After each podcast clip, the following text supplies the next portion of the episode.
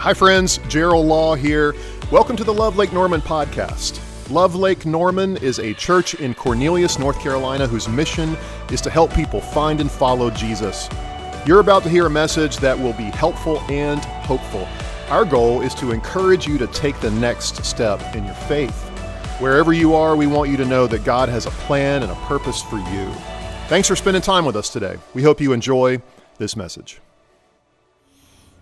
I am uh, so glad that you're joining us today because we are in the middle of a series called Game Plan uh, that we believe has the power to change our church and, as an extension of that, change our community forever.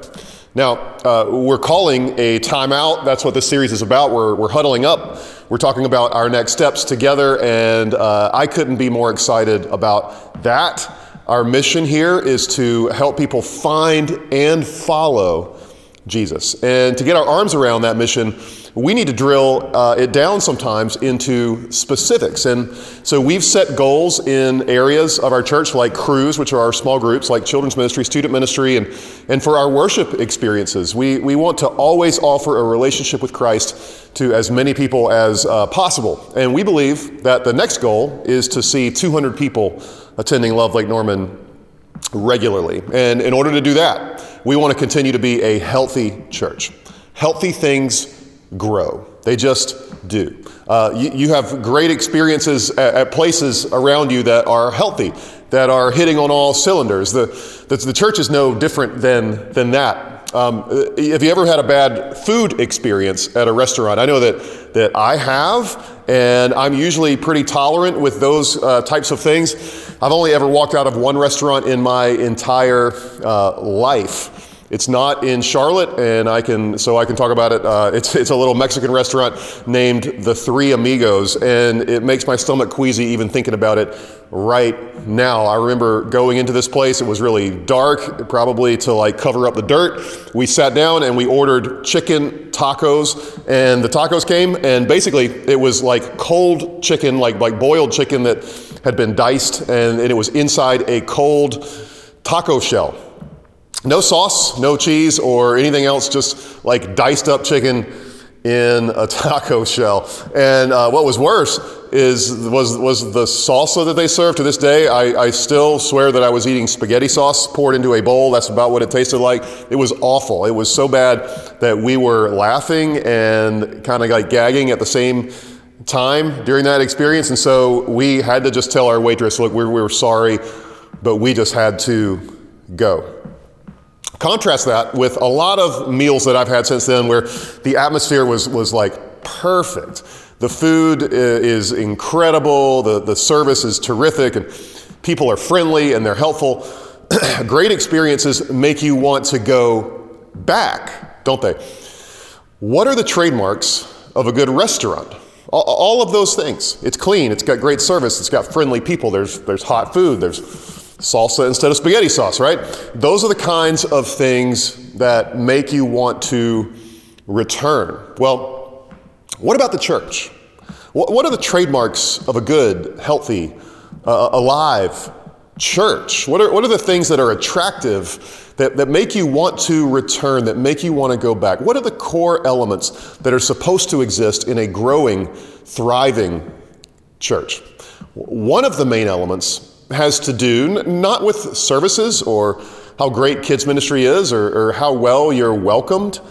We believe in those things. We do. And we put a lot of effort into those things. But one of the core elements of what makes a church attractive has to do with the individual attenders. It has to do with, with you. It has to do with me. We've been talking about our game plan for how to accomplish this mission to help people find and to follow Jesus. And the, the first part is all around the word invest. So we have been asking uh, this question Who are you personally investing in? Who are the people that God has put in front of us that we're to pour ourselves into? And the second word is invite. What does it look like to extend an invitation to those people in my life that I want to experience God with me. And, and that brings us to the third step, and it's simply the word grow.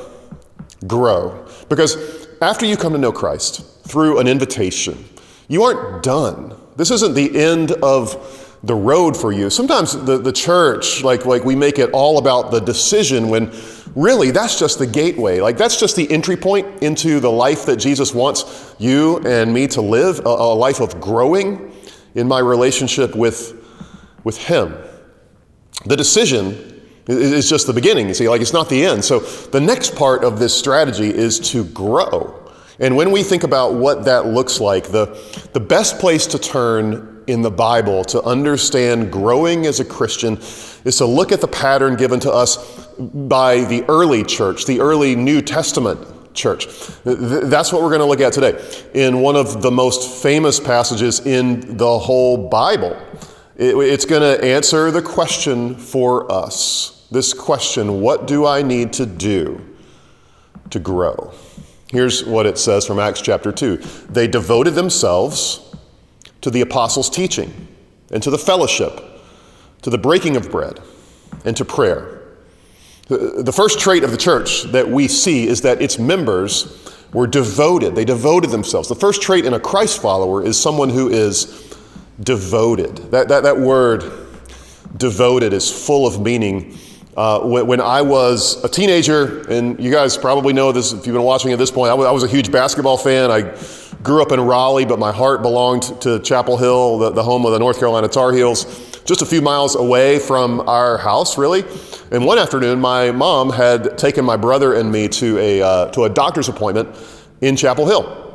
So we went to the appointment, and then we decided that we would go over to the, the Dean Smith Center, which is where they play basketball, while we were there to see if we could just like check it, uh, check it out. It was, it was a pretty new building at that point, and I had never been inside. None of us had ever been inside. And so we walk in, and I remember my jaw dropping as we saw nearly 22,000 Carolina Blue seats in this massive arena. But that's not what grabbed my attention the, the most because as, as we looked down onto the floor from way up above it, we saw the basketball team down there in the middle of a practice session. And somehow we got to like walk into this thing. It was right in front of us. And that visit made a big impression on me, not because of the size of the arena, not because of the championship banners that were hanging on the ceiling, uh, not even because of the star athletes that we were able to watch practice on the court that day. It was because of the way that I saw this group of individuals interacting together on that court. The, the only way to really say it is that they were devoted in every sense of that word. They were devoted to what they were doing, they were disciplined. They studied plays together and they, they, they worked on them over and over again. Every player on that team ha- had a role. There were scorers, there were passers, rebounders, pick setters. They were defensive stoppers, They were play callers, coaches, and they were like water bottle squirters, right? And, and, and, and one thing became crystal clear to me that day that no matter what their role, everybody was dependent on everyone else. That, that team wouldn't work unless there was complete commitment from every single player. The scorers needed the passers to commit 100% to what they were doing. The, the rebounders, they, they needed the defensive stoppers to do what, uh, what they were doing. The team, they just seemed to really all get it.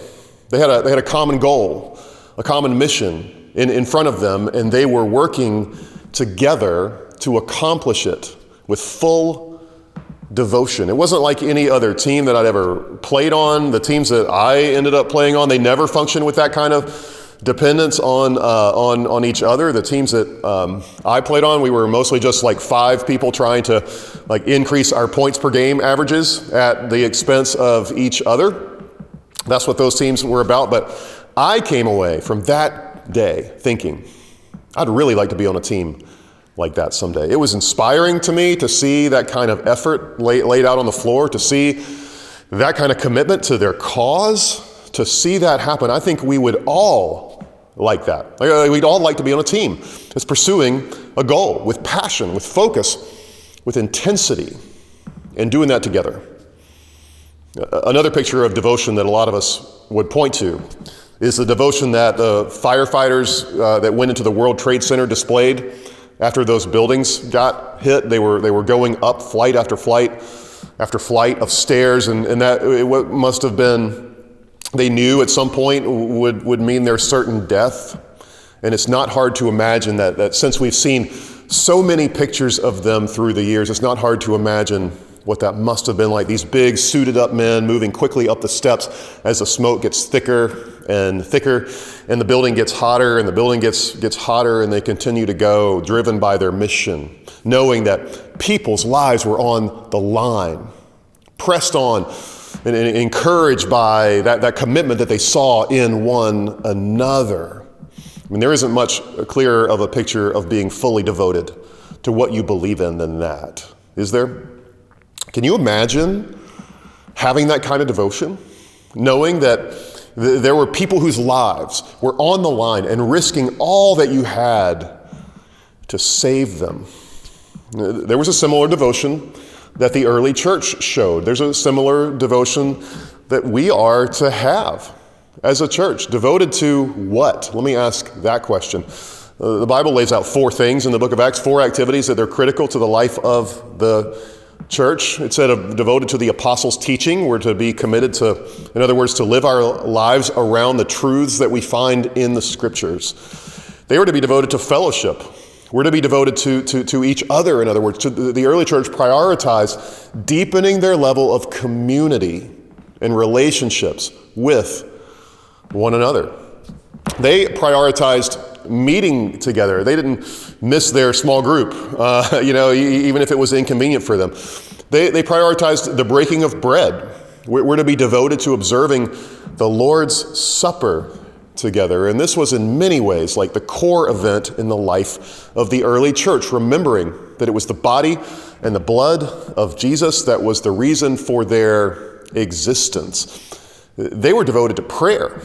These were people of prayer. They, they held prayer up as this value. It was not optional for them. They experienced the power of God. And so uh, let's keep going and see what happens next. It says that everyone, because of those things, was filled with awe. And many wonders and miraculous signs were done by the apostles. The second characteristic of this early church is that they should be pre- that should be present in our church today is that they were filled with awe in other words, there was a sense of anticipation about what God was going to do next. It's a great word, anticipation. The atmosphere was, was electric. They couldn't wait to see what God was going to do next. God had shown them that, that He was on the loose and that, that He was ready to help them at a moment's notice, that He was there. And I, uh, I remember when I was growing up and my family visited the Grand Canyon we had this kind of anticipation, right? Like, like we'd seen the pictures, but there was this excitement, this, this energy in the car as we, as we drove up. My brother and I actually, you know, stopped hitting each other for a few minutes and fighting and started getting ready for what we would see. I mean, we'd, we'd seen video, we'd seen it in movies, but we had no idea what it would really be like in person, and there was this sense of anticipation that we had that, that we were about to see something extraordinary in front of us. And we did. I'm sure you can relate to that. Maybe you've been to a similar uh, place where you couldn't wait to see it, or maybe it was, it was seeing a certain movie or meeting somebody important. Maybe it was something like that. A, a healthy church has that kind of anticipation all the time. It's, it's palpable. It's tangible. You can almost taste it. They, they were experiencing God and they were thinking, um, who knows what he's going to do next? Who knows what he's up to? I, I think we ought to approach the church like that, gathering with this expectation that, hey, God's going to do something miraculous in this room, in this community, in our friends' lives, even in my own life. So there's devotion to the cause, and, and there's a sense of anticipation in the air as we wonder what's God going to do next when it comes to this word grow. And, and let me just stop here and say that in order for those to be what the church is known for, you know what? That's what you and I have to be known for. That's what, that's what you have to be known for. That's what I have to be known for. What else, what else should we be known for? Let's, let's keep reading this passage. It says that all the believers were together and they had everything in common. Selling their possessions and goods, they gave to anyone as he had need. And every day they continued to meet together in the temple courts. They broke bread in their homes, and they ate together with glad and sincere hearts, praising God and enjoying the favor of all the people. In a word, the church is called to be a community of love, of love. What kind of love is it? The church is called to be a community of love, but, but what kind of love is it? Well, they supported those who were in need by, by giving out of their own pockets. They, they, they shared meals together. There's, there's something powerful about sitting down across the table from each other. The, the, Bible encourages us to do that regularly, to sit down across the table from one another. They, they worshiped together, and another way of saying it is they shared their love for God together. And in turn, everybody loved them. It says that they enjoyed the favor of all the people. It's amazing. They were a church that loved, they loved each other. They loved people in the community. They were known by that kind of love. And why love? Because they had seen the model of how to do it. There were those in this early church who had been near Jesus. Jesus who, who was God, but laid the mantle of his rule down to live among us. Jesus, whose heart broke for the people that he served, so much so that, that he wept for people who were so far apart from God. Jesus, who befriended the sinners, the, the tax collectors, the, the prostitutes, even as church leaders of the day, they were condemning him for that. That's what he chose to do. Jesus, who allowed himself to be crucified in our place so that we might live with him. You know what drove Jesus to be that kind of, of, of, person, to do all those things? It was love. It was like perfect love, a love that looks past the wrongs and failures and, and, and into our hearts. And that is the kind of love the church is to adopt that, that we're able to, to show each other and to everyone around us. It's the kind of love that we're to adopt. And, and then there's one more trademark of the church we need to talk about here. That, that last verse says this And the Lord added to their number daily those who were being saved. It, the church was an irresistible community. This was an irresistible community, a community living out the message that, that has the power to change lives and to set people free. And it was irresistible to those who came into contact with it. The church was doing the things that a church is supposed to do without getting caught up in, in all of the rest, without uh, arguing among themselves, without letting pride get in the way, without letting differences divide them. And when the church acts like the church, uh, guess what happens? It's an irresistible place to be. People wanted to see what all the fuss was about. They, they wanted to be a part of something that was bigger than, uh, bigger than themselves, that was blessing their community. The, the, the whole was truly in the church, the greater than the sum of its parts. And that's what the church is like when it's functioning well. It inspires people. It makes us want to live lives of higher devotion, a devotion to the cause. And, and when we see the amazing power of God at work in the church, we're in awe of it and we begin to live and grow with a sense of anticipation, wondering, like, what, what, what incredible thing is God going to do next? Ultimately, so that the church can be a place of love, a love that permeates every single thing that we do. There's a story that came out of the, uh, the 1850s that theologian Gilbert Bilezikian tells about a man who, who, who, claimed a tract of land on a hillside. And so he went to clear off the trees and build a cabin so he could bring his family out with him. And um, it was very difficult. There was the fear of wild animals at night, during the day, there was the heat, there were mosquitoes, and pretty soon he got a fever, and his hands became bloody from the work, and he became very weak, but he continued. And, and one day he reached the point of exhaustion. He, he collapsed on the ground. He He knew it was the end, and he was uh, letting himself drift off into what would surely be his death. And, and then, in the distance, on another hill close to him, he heard a noise. It sounded like a hammer blow. And then he heard another, and then he heard another, and he realized there was another person like him clearing the land and building a cabin. He realized he wasn't alone. And then in the distance, he heard another hammer blow from the other side, and, and, and when he heard this, he rose again, and, and with new courage and new strength, he took his axe and he finished the job.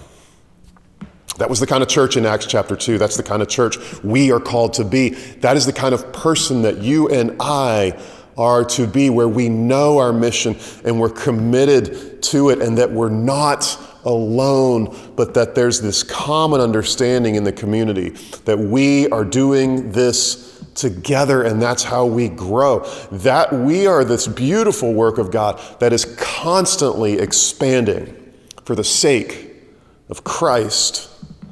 Uh, author and pastor Robert Lewis calls that kind of church a church of irresistible influence. That because of what it is, it cannot help but influence the culture for Christ, and that is who we are to be. And when you commit to grow, this third part of our strategy, to take part in the things the early church took part in, you are helping the church become all that it was meant to be, and you are taking steps to become all you were meant to be. So let me challenge you here at the end with three things from this today. First is this reflect, just reflect on the inspiring hope filled place the church can be. And then reset, reset your priorities when it comes to your spiritual growth. And the third thing is renew. Renew your compassion for your friends and your family who may feel alone and disconnected from God and other people and need an invitation into this irresistible thing called the church. Let's pray. God, would you help us as we approach this, this, uh, this, this game plan, this strategy for our church. Would you help us to invest in people? Would you bring up names in front of us, people around us that, that we're pretty sure you've put in our path? Would you uh, help us to begin to to have compassion for them and pray for them. Uh, would you also help us to extend invitations to them to step into your community, to step into a relationship with you? And then, God, for us as well as, as everyone else that we are in contact with, help us to grow, help us to take steps into community, to steps to, um, to, to um, soak up your word, steps to, to enjoy the fellowship of your church together, and to challenge one another uh, to, to, to follow you well. Help us to do that, we pray, in the mighty name of Jesus. Amen. Thanks again for listening. You can find out more about Love Lake Norman at lovelkn.org. If you live in our area, we would love to have you join us on Sunday. If you're not near our church, we want to encourage you to find a life giving church to be a part of where you live. That will be a key next step on your spiritual journey. Please take a minute, subscribe to this podcast, and keep up to date with our weekly messages. And thanks again for joining the Love Lake Norman podcast.